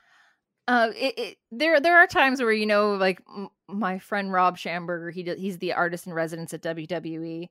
Uh, yeah. few, a few years ago, he had me do uh, a narration for a piece on the Kabuki Warriors about Asuka and Kairi's costuming and a print and a pa- painting he was making. And, you know, I, I did, I did, I wrote up the script and he's like, well, can you record it too? I'm like, okay, sure. So I recorded and sent him the audio thinking he was just gonna like take a clip of it. But then he put the whole thing in his W W E video. And I was oh. like, I'm terrified. And, and he's like, well, whatever you do, don't read the comments. And I'm like, are the comments bad? So of course, oh. like my brain goes immediately to like, everybody hates me. Oh my God, right. Everyone's gonna think I'm gonna play moron. But it was, it was the, he's like, no, he's like, from a mental health standpoint, if you're going to do large platform content creation, one, don't fuck it up. Right. And two, right. Don't read the comments in the sense that if you read them, those aren't the people that mean anything to you. Right. Though if, if those are not people you would go to advice Those are not the people that you are going to want to receive, like, listen to their criticism. Just like right. duck off a water, uh, water off a duck's back. Just let it roll right off. Right. Sometimes it's easier said than done, though. Of course. Yeah. Because I'm a Virgo, so and I'm a perfectionist, so it's like I want everything to be perfect. And you know, like letting go of that control, especially when it comes to you know, either you know, doing an interview where I get you know tongue tied, or I can't think of the right word, or can't think of the right thing to say, or you know, it's it's it's scary and like invigorating at the same time. But yeah. like for me, like I hate the sound of my own voice. So when I have to inevitably listen to this episode back, I'm gonna be like cringing the whole time, being like, "Oh, oh God. You sound great." I'm I, like, I, I, but I, I've like I wanted before I became a teacher in Japan. I originally wanted to be a sports newscaster. Is that right? Yeah. So I used to be. I was originally a, a telecom journalism major, but then I got told by my peers that I should consider a different line of work because I have a face for radio. Which shot, you know, I was I was twenty. It shattered my confidence because in Florida, all the telecom girls were like five seven, one hundred ten pounds soaking wet, blonde, gorgeous. And I'm just like mousy little nerd girl in the corner being like, I want to be a sportscaster. And they're like, yeah, no, you're never getting down to E S P N, let alone or local T V, let alone E S P N. I'm like, all right, fine. Well, listen, if this fat bald guy can do it, you certainly can. I mean, I mean... I wouldn't necessarily say what I do is reporting, but I mean, I'm in the locker room and I'm sticking a microphone in people's faces and, and I do ask questions. And so mostly it's hockey, but I mean, I cover every major sport in, in the city. I mean, thank God I don't have to work Phillies this week, but yeah, it's I, I, the, the person I got hired. Um, she was the first female sports broadcaster in Philadelphia. Wow. Her was, yeah. Her name was Donna McQuillan. And, um, Yeah, I, I, so I mean, it's it's look, they they're full of shit. They don't know what the fuck they're doing. Yeah. All right, let's do some G one, okay. Shall we? L- let's. You, let's. You want to go backwards or you want to go forwards? Because I'm we're only going to talk about one show, the most recent, and then we can preview a little bit okay. uh, while we're there. Um, I guess some over. All thoughts. It's still early, right? It's yes. We're talking. You know, guys haven't even wrestled yet in, in some cases. Any surprises for you? Um, well, you know, my my man Goto doing the thing and defeating Tetsuya Naito was was like Post has a pick'ems contest, and I voted with my heart, not my head. And of course, I was like, nah, there's no way Goto's beating Naito. And I'm like, hot joke's on me. Let me get my clown nose out now. But here's the thing with him. Why, I mean, his record against Naito was is is. you know, before that match was not spectacular. Correct. You would expect, I mean, I think everyone is kind of leaning toward, uh, uh, you know, at least him in the finals, Naito. Yeah. Um, I have Naito they, winning the whole thing. And now that that's gone promptly out the window. No, it should. No, put it to the front. You know, it's, it's that comeback story. It's yeah. that we're going to fall behind early, pick up some points late, and then away we go. Um, That was a good match, though, right? Yeah, oh, it was outstanding. I, I that that's the Goto I remember from the G one in Dallas. Like when he like went to he went to the L A Dojo and came back with like the Shibata abs, and he's like, "Oh, I'm L A Dojo now," and we're like, "Yes, King, you do the thing. Go right. go put the G, make the G and G one mean Goto again, sir." And I think, I think this might be the year that he surprises a lot of people because people have like given up on him. They have, and and uh, here's the thing too: consistently for the past. Year, even you know, in the in when we were knee deep, deep in pandemic New Japan, like he's those tag matches for the, the you know never six man, oh, and, so good, they, right? So like good. he he's a guy that I think felt. I mean, and I'm guilty of it too. Fell completely under the radar, yeah, and was was an like a, a cornerstone for that pandemic era New Japan, yes. How about how about your uh, how about your uh, Tama Tonga? Tama Tama getting that win over Chase. My I my I'm holding out hope, and I know that this is going to send the the Jay White fans getting sharpening their knives after me. But I am hoping that Tama Tonga ruins the G one, or, or should I say the J one for Jay White, because hmm. they have that match on the last day, and I feel like, I mean, if Jay went into the G one not being champion, I could easily say that this is his year to win it. Right. But since he has the championship, I don't think, I think it's with him, he's not going to drop too many losses, but it's going to be a crucial loss that's going to cost him everything. And after, you know, they put the never open weight on Tama only to drop it to Carl Anderson, like with, on the first defense, I'm hoping they have something in mind to, you know, elevate Tama again, because they, they, they're starting this babyface elevation for him. And I just want them to keep continuing it. Right. I don't want him to cool off from that. Correct. Right? And I feel like, yeah, I hate to say it, but I, I, I'm not the biggest fan of that never title being dropped. Uh, I, I, you mean, I sh- you mean, I, you mean to Carl or yeah, yes, I yeah. agree. I agree it, completely. He didn't, he deserved more than a defense with it. Not only that, just like he, here's a guy who we're, you know, he's, he's leaving, you know, the hottest faction. Yes. In New Japan. And abroad, arguably one of the hottest. Right. So now we're, you know, we don't want him to cool off. Yeah. So, yeah, I mean, but I do like the fact that they do announce these cards in advance. So you can do a little prognostication yeah. for the final night and be like, oh, okay, this matchup's going to mean something. This matchup's going to mean something. Absolutely. Um, have you, who surprised you in the sense of uh, better match or maybe oh, not as great a match that you thought going in um, so far? And again, it's early. Uh, well, see, what I like about this format, and this is the f- format that and uh, Noah used the last couple of years for their N one Victory Tournament, which is their ba- their version of the G one, which is funny because this year they went back to a two-block version instead of the four. But I digress. Um, I think Tanahashi is doing what's best for the company moving forward now, which is starting to put over other talent, you know, because he's dropped in the, in the previous few years G ones, he's dropped a loss to Ospreay. And look at look at Ospreay now. His his star's taken off. He dropped a he dropped a loss to Chase, and Chase is, you know, they're they're still pushing him hard in New Japan. Um, I was su- I was pleasantly surprised that he dropped the loss to Hanare, right. Especially because Hanare has waited six years for his first G one. When there have been people like Shingo who have come in or Ospreay who have jumped the queue, as it were, and to get that berth before him. Uh, I enjoyed Zack Sabre Junior versus Kenta purely for all the Noah throwbacks that they kept doing in the match. But what I what I realized is that, you know, some people were saying, like, oh, these matches are so long. The tag matches aren't so long. You know, if you don't watch it live, put it on two point oh speed. Yes. And yes. One, See, this is expert level advice, though. One, this is right. It, it make, of course, you know, it's a time saver, but Kevin Kelly and Chris Charlton as little chipmunks is absolutely adorable. Right. Okay. Especially, like, it, what was it? Oh, who was he talking about?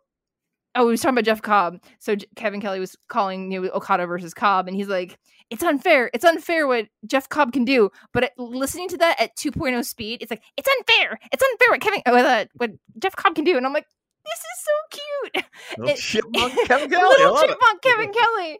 Um, but it it was one of those things where, you know, people are like, "Oh, well, you know, this match went ten minutes too long," and I'm like, "Put it on, put it on double speed." Yeah, it, I always tell people that you don't have to watch everything. Like, it, it, it, it's better if you do, yeah. Because those tag matches are there to build up maybe the matches the next night. Or yeah, the, same thing with know. the backstage comments.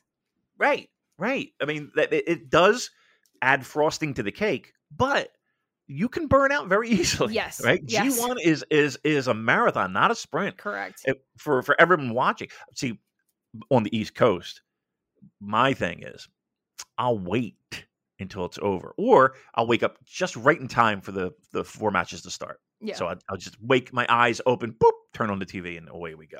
That's that's a pro tip right there too. yeah, my, my, um, mine's also, you know, waking up and watching the fun, the last match, and then going back and watching the rest of it while the oh, yes. uh, live stream's still open. yes, I absolutely do that. Absolutely. Um.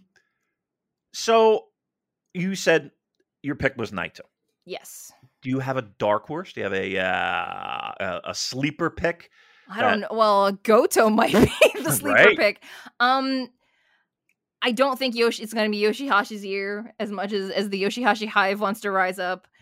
I'm I'm still hoping beyond hope that Sonata gets his flowers, but again, it all depends on if this is actually Naito's last G one or not, because that's the whole, you know, he's turning forty. When he was turning forty, he wanted to retire. You know, he had his he had a drop out of the G one last year. This could be his, that's the conversation that keeps going on, is that this could theoretically be his last G one. And Sonata's thirty-four, so he's got time. So I like, as much as I want to say Sonata's my dark horse, after what they did with the U S Championship early this year, where he got injured, but then they just said, "Oh, we'll put the belt on Osprey anyway."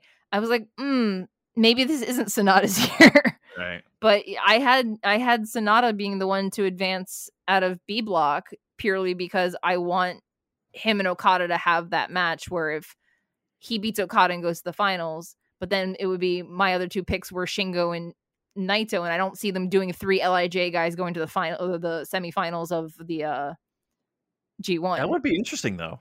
You know that I mean, we missed I, out on I, Naito Shingo last year, so I mean, if Shingo can beat win the D block and Naito can win the C block, we'll finally get Naito versus Shingo.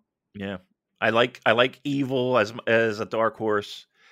Um, Evil so, will do it, but he won't do it by himself. And I think that's the same way, like how Yujiro is going to rack up more wins than we're expecting because they've decided to give show to Yujiro for the G one. Yeah. Not fan? You're not liking that?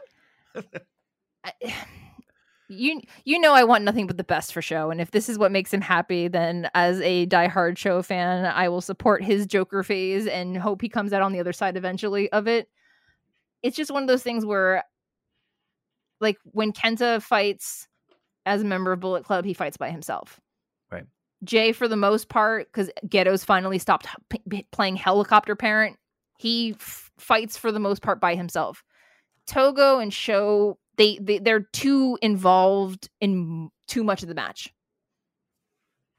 Is that disappointing for you as a, like, like if, I, if I'm going through and saying, okay, who's a fan of Sho?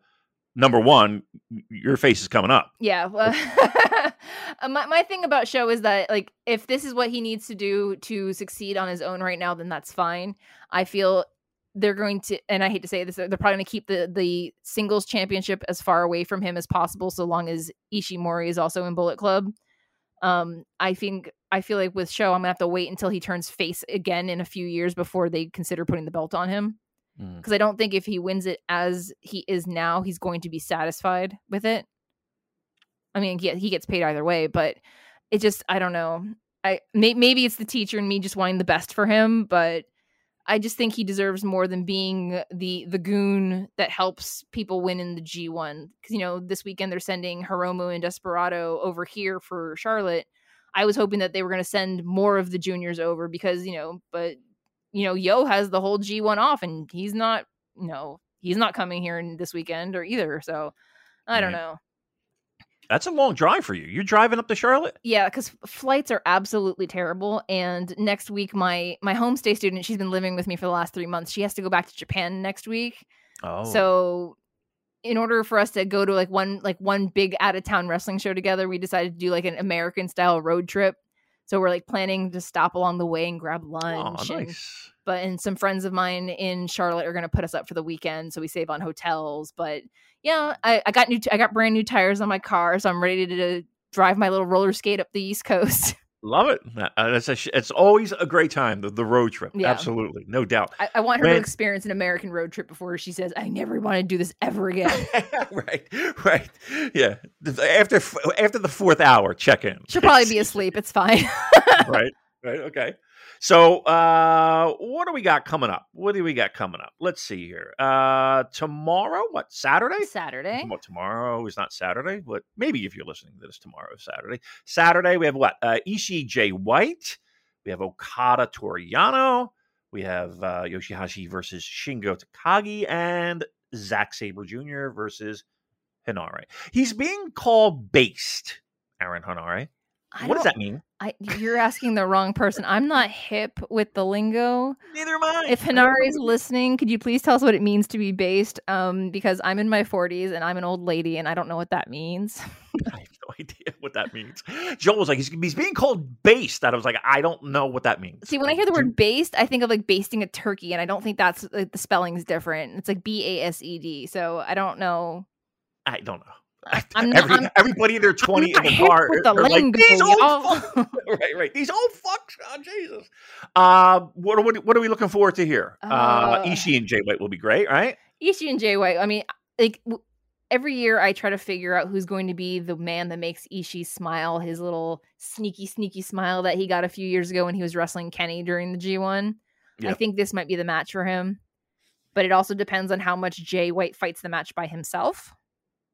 Yeah. Um, I'm wondering if we're going to get big match Yoshihashi against against Shingo, because for some reason, whenever he fights Shingo, his other his uh his never his his never six man champion Yoshihashi comes out.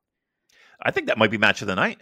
Like, that has the potential to be match of the night. If if we get big match Yoshihashi, yeah, yeah, I mean, more more so than Ishii. Like, it depends on if Jay's gonna be fighting Ishii head on or if he's gonna be running around the ring half the time. Give me some predictions. Zack over Henare. Uh, as much or as I would like, to, as much as I would like to say it's gonna be Henare, I think Zack's going to edge him out. All right, fair enough. Uh, Yoshihashi Shingo. I don't think they're going to have Shingo drop two losses in a row. Right. I so it's probably it's prob- my heart says Yoshihashi, but my brain saying is saying Shingo. Okada Toru Yano. Now, see, here's the thing. Is this a K O P? Uh, can this be? No, because because Shingo's the K O P W champion. Oh, that's right. However, that's right. if we f- rewind back to summer twenty twenty at Summer Struggle, the first inaugural King of Pro Wrestling four-way match, it was Yano Toru who pinned Okada Kazuchika for to win the championship. Yeah. You know, a lot of people forget that it was Okada's doing for this King of Pro Wrestling. Yes. You know what I mean? Like, he and he just turned his back on it. I like was, he has nothing to do with I it. I was calling it the Kazuchika Okada Pro Wrestling. Right, right. Yeah. Uh, is Yano getting a sneaky win here? No way, right? Well, see, Come here's on. the thing. Like, I don't know. Like, Okada going to the finals would, or the sem- at least the semifinals, is like, I don't want to say it's a given, but it's like what everyone's expecting. But part of me just wants to see someone that's not Okada go. But it all depends on who's going to be the best. If, if, if theoretically, if Jay's winning the B block, who's the best foil for him? It's going to be Okada. Yeah. But I would, I would love to see Yano pull pull another little bit of Yano magic out, and you just ruin Okada's night, because you know Okada's supposed to be going on paternity leave. He doesn't need to win the G one again. He won last year.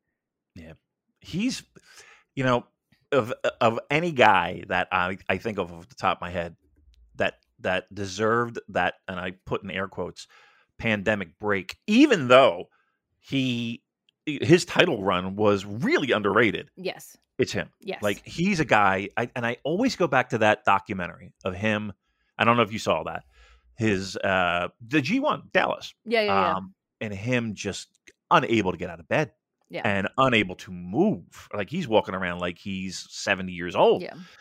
Uh, uh, it feels like, and I could be dead wrong, but it feels like he has found the the mir- miracle cure. I don't know. But he feels, he feels... Uh, fresher and a little bit more, uh, a little more pep in his step. I, I think Okada's also, well, one, married married life's doing him well. All right. Um, I think he's also realizing he doesn't need to go so hard to carry the company by himself. He's not the company. There's more than enough people to do all the heavy lifting alongside him, and I think that's been the hardest thing for him, because from the time he's come back, by and large, he's been a singles champion. Yeah. Like, has he ever won a tag team championship? Mm-mm, not in the company, no. So that's part of it. Like, put him put him in a tag team for a little bit. I don't know with who, because, you know, Yoshihashi and Goto are paired off. I don't think him and Ishii would make a good tag team. Come but... on, yo. What are you saying? Oh, God. There's your boy sliding right in. Come on. Yo. Please. Right? I, Come on. I need them to figure out whatever whatever mental or physical or booking barrier is keeping Yo down, because I miss, as much as I love him going through his moody artistic phase right now, I do miss the the, the flash and the, like, the sneaky smiles, and, you know, I want him to look like he loves wrestling again, and I don't think that's not the vibe I'm getting from Yo right now. Like, really? Yeah, you're feeling that too? Because yeah. I've said that. Yep. I, I, I, I miss him. Like, like, you know, it came out a little bit when he was feuding with Hiromu and when he was feuding with Despy. I feel like that light has been, like, ever since him and Sho broke up, like, he hasn't figured out how to channel the energy he's had with other opponents towards the one person he should have the most chemistry with. Yeah. If that makes any sense. No, it absolutely does. And I would also go one further and say I would have preferred Yo in House of Torture as opposed to Show. Honestly, I thought when they split up that Show was going to stay babyface and Yo was going to turn heel and join United Empire. Mm. But apparently Yo's preference is that he wants to be a babyface. Okay, but also look like you care about your job, please. Right. I, I, uh, I and I say that from a place of love because he, yes! he is also one of my other favorite wrestlers, but it just like you can tell when someone's going through the motions and they have no joy in what they're doing. Mm. I feel like he doesn't have that joy anymore, and I want to, I want uh, I want him to like Mar- Marie Kondo whatever's going on in his life and just like find what sparks joy for him in wrestling. Do you think that's elsewhere? I think he, him being able to do other creative pursuits, like he's really like I think this coming weekend he's lo- he's launched his own online uh shop through um Amuse and uh a- a- Asmart Asmart where it's like usually it's like pop idols and like musicians that release like C Ds and merchandise, but he's releasing like his own little zine with like photos that he's taken over the last couple of years. He's designed a coffee mug. Like he has other creative pursuits, and I think him starting to be able to, you remember when he did like the art shows a few years ago and everyone gave him, pardon my language, they gave him shit for it because it was all poop themed. Yes, yes, I do remember that. Yes, yes, it was poop themed, and I was. It yes. was poop themed, but yeah. but that but that was another thing that he, you know, that was him trying to share his passion for his art with people, and for lack of a better term, a lot of the Western fans we shit on it. Well, the problem is, is that he's he's put that poop art into his ring work. Sorry, yeah. That was terrible. But, but, boo me, boo, boo, but boo this man. But boo. but th- but that's the thing is that like it's right now when he's doing all the his like all white gear and everything, it's kind of more of an off white as opposed to like a pure Snow White. And I feel like he, his costumes have now become his canvas. He just needs to figure out how to express what he wants to express. But mm. I know that, that has absolutely nothing to do with the G one. That's just me trying to figure out how to how to make people care about Show and Joe again. No, I, no, yeah. I mean, and, and it's hard because I'm sure he has fifty people in his ear. No, you got to do this. Yeah. No, you got to, you know. Yeah. I mean, that's that's the life of a pro wrestler, it yeah. seems like. But uh, Ishii, oh. Ishii J one. No, I'm sorry. I'm sorry. Go ahead. I was going to say, but at least he has his creative things that, you know, like his creative pursuits in particular helped him through the time where he was like out injured. So he's been able to, you know, keep doing things that he loves. So I think being able to sh- maybe when he, the time comes for him to start sharing stuff like that from him again, because that's why he quit Twitter and like Instagram for the longest time, because people just kept bombarding him with negativity. Hmm. I think we as fans need to be also a little more cognizant about the things we say and how we say them to people, because, you know, with, with, the internet, especially when it's like just text and there's no voice, and there's no like facial uh, responses or anything like that. It's sarcasm gets lost in translation, tone gets misunderstood, and you know sometimes people read things negatively when they're actually supposed to be a compliment. You know what I mean? So it's just one of those yeah. things where it's just like I want maybe just a little more kindness from the world. If that's too much to ask, trust me, I would love it in every every fact. Just like you said, Star Wars, hockey, well, you name it. Yeah. It's there, and and I would love if pro wrestlers just like just deleted their Twitter accounts. Like I would just be so happy for all for everyone involved, for everyone involved. It, it's it's it's the blurring of the line between being in character and promoting your work. You know what I mean? Yeah, yeah. It's it's some should just promote like retweet what they're what they're tagged in for like work related things and just leave it at that. Leave it at that. I'm, don't don't interact. Full. Just yeah. It's not worth it. It's, it's not, never worth it's, it. It really, it really isn't. isn't. Uh, Ishii Jay White, how you feeling? I, He's got to lose sometime, right? I could see this being one of Jay's few losses. Right. A little Ishii title defense. Correct. Because, but I, I just don't want people to make it like make that parallel that it's him doing Kenny two point oh with Jay, because I don't think that's a fair thing to say to say to Jay, because him and Kenny are both very different wrestlers. But when I look at the block as a whole, Ishii would be someone I could, off the top, like, just gun to my head, quick sh- look at it. Ishii would be easily someone that Jay could lose to. Yeah. Especially if Gedo Who's... gets in the way, like he does sometimes. He, yes. Your personal favorite, not who's be- your personal favorite. Jay White, Kenny Omega. It's apples and oranges. It is. Do you like apples or do you like orange? Uh, I'm. I lean towards Jay.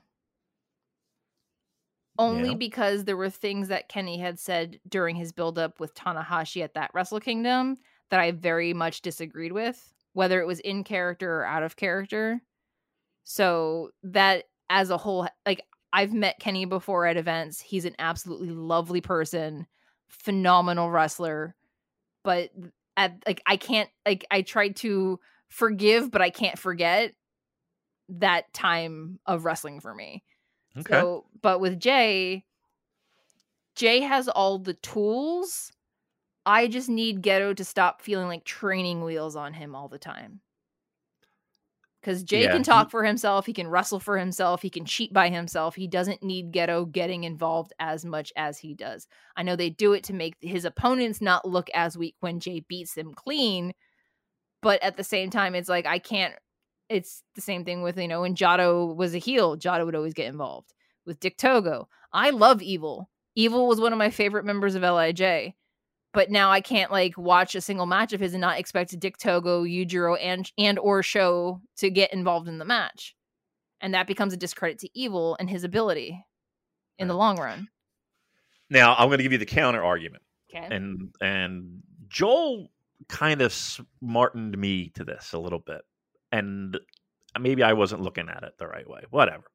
But do you find yourself actively rooting against Evil, no matter who it's against? Like, just actively hoping that they beat Evil. And and to me, that's New Japan doing their job.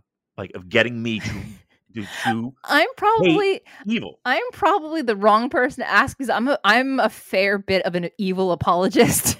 Okay, all right. Um, largely because I, I, you know, like I said, when he was in L I J, he was one of my favorites. I think, you know, him turning heel during a time where fans couldn't, you know, so much as breathe, let alone, like, express their discomfort in him turning on L I J, I, it put him in a hard place. And I don't think that's necessarily, I know a lot of people, like, it, it's easier to blame the person than to blame the situation he was in, but largely the situation he was in at the time they turned him played a significant role in it. It's the same thing with, you know, Sho turning on Yo. It was yeah. dead silent when he turned on him in Korakuen Hall. It was dead silent when he interrupted the finals of the Best of the Super Juniors, but th- because that's the location. If if th- one of those turns had happened here in the States, you'd you could hear the boos from the States to Japan. Right. And I think that's part of the problem. But the other thing is, is that, you know, the Japanese fans were doing what they needed to do to have the show so we could get to watch it along with them. Because if they didn't, if they wanted to cheer, fewer people would go, meaning they couldn't afford to buy the venue. They couldn't afford to pay the wrestlers. And, you know, you know, they were keeping the fans over there were the ones that were keeping the lights on pretty much by buying the tickets for every single eight, eight in a row Korakuen shows that they were doing at the time. You know what I mean? Yeah. So it's one of those things where it's like, I feel like I need House of Torture to break off from Bullet Club, because Bullet Club is too big. It feels very N W O to me, and I didn't like it when N W O was N W O. So I don't want there's, I don't want two point oh of that. There's more people joining it now than there are leaving, right? Correct. They they got rid of two and a half because I don't count Jado, because Jado Jado and Geto breaking up seems to be more of a like the, the overarching story about Bullet Club than actually like t- Jay kicking out Tama Tonga at times. So. Right. But like I, I keep hoping that House of Torture or Evil will turn on Jay at some point. I kept hoping that Kenta and Ishimori would join House of Torture just because they do submission moves, and they would all just float off into the sunset and leave Bullet Club to figure out what they're doing. But yeah, so again. But how difficult was it for you during that time period? And, and like, and we're still kind of in it. Did that impact your love of the product at all? Or do, or do, or there have been people that we I've talked to that that fell in love with it more just because of the the what New Japan was up against. I I think having lived over there and knowing how staunchly uh, for the lo- most part how people like to follow the rules over there. So if the government mandates X Y Z, people will do it. So I was more resigned to it and being like, well, this is the situation. It is what it is. And I, I know that that might be a very like offhanded or very like lackadaisical approach, but it's one of those things where the alternative would have been New Japan not running shows. Right. And possibly closing altogether right before their fiftieth anniversary. Because if, if, you know, if fans wanted to cheer, you know, then they had their share of, you know, they had their share of COVID outbreaks or temp or temperature issues with fevers that was just kind of like, it, and it wasn't just limited to them, you know, other companies had people that were testing positive or having fevers and, you know, shows getting canceled.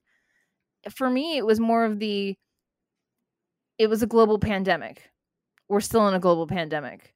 They're making the most of what they can within the situation they're given. That's why, like, I I try not to down, like, naysay the G ones and the best of the Super Juniors and basically anything that New Japan or any other wrestling company has done in the last two years because they're doing what everything they can to bring wrestling to us. They don't have to. But it it's it's just because they're just trying to keep the lights on and keep all these people employed. That's one, the one thing I think people forget is It, it, it, there's more than just the performers in the ring. Yeah. There's the people you know, in the office, the people who yes. set up the ring, the people that sell the tickets, the people that tear merch, the tickets, right? merch.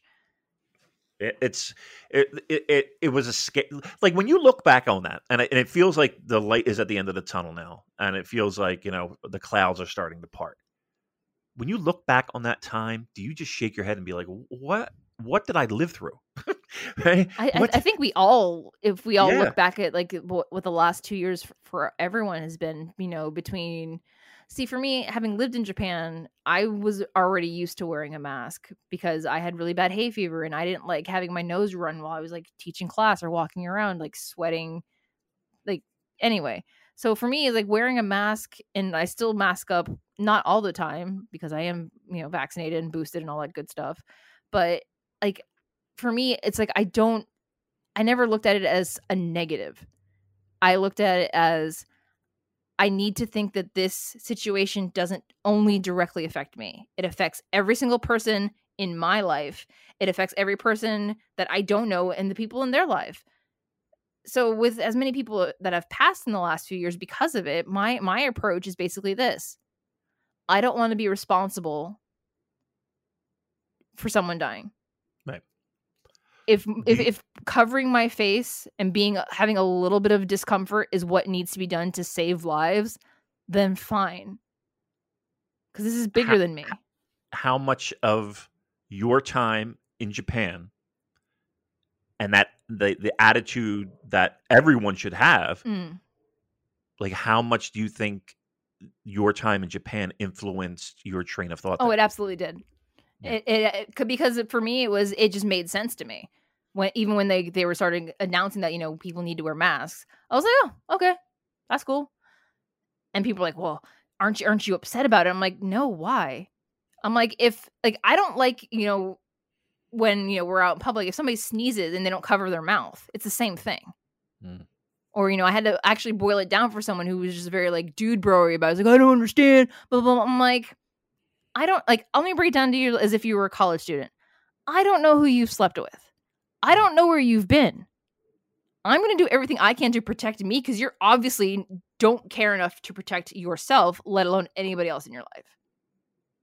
And I feel like that's the approach we need to like approach it as, is that not like, ew, everybody has cooties, but yeah, everybody has cooties because you, you, you don't know, you don't know. Who's asymptomatic, who's, you know, purely has it on their person and is just carrying it along. So it's just one of those things where it's just like, just think of like, it's, this whole thing is bigger than all of us. No one person is bigger than this situation. Not a single yeah. one. Well, look, it's uh, from a pro wrestling perspective. Yes. We, we have a light at the end of the tunnel. Yes. And, and if everything, fingers crossed, toes crossed, all of that, September is when we're targeting fans cheering, correct, whether they're in sections. Do you think, and I've been asked this, and I'm going to ask you this, do you think you'll get emotional when you when you hear a crowd for the first time in years? So I watched Tokyo Joshi Pro's Summer Sun Princess on the ninth, same day as Stardom, watch both shows on the same day. D D T that weekend, they had, ran three shows, a D D T show, a Ganbare Pro show, and Summer Sun Princess. And all three allowed vocal cheering hmm. and streamers. Really? And let me tell you, when every single time one of the girls came out to their theme and the ring announcer said their name and you heard the fans just call their names, and like every single person, every single talent that was in that ring was on the verge of tears. Wow. I was like, because I, I always think back to how, you know, when you know, Kevin and Chris always talked about on commentary where Tanahashi reached out to that little girl that was like calling out to him and call and like reaching her hand out, and he, he couldn't express to her right. that he can't touch her because of the pandemic. I always think about that moment. And I think, you know, everyone like, jokes around, oh, Tanahashi's a big crier. But but that's the thing, is that they've, there's this concept of gamang in Japanese, which is like self-control and like keeping it, like bottling everything up inside and keeping it all like contained. And that's what everybody that has gone over there has done. They've, not just the wrestlers or the people working there, but every single fan that has bought a ticket, every single person that's gone to a show or helped a show happen, all they've done is hold back and hold back and hold back. That it's like that weekend for New Japan is going to be exceptionally, exceptionally emotional for everybody. Yeah, some of the guys came over here and wrestled in, you know, in front of a U S crowd, but what? If, where have they wrestled the bulk of their work for the last two and a half years? Not here. Right.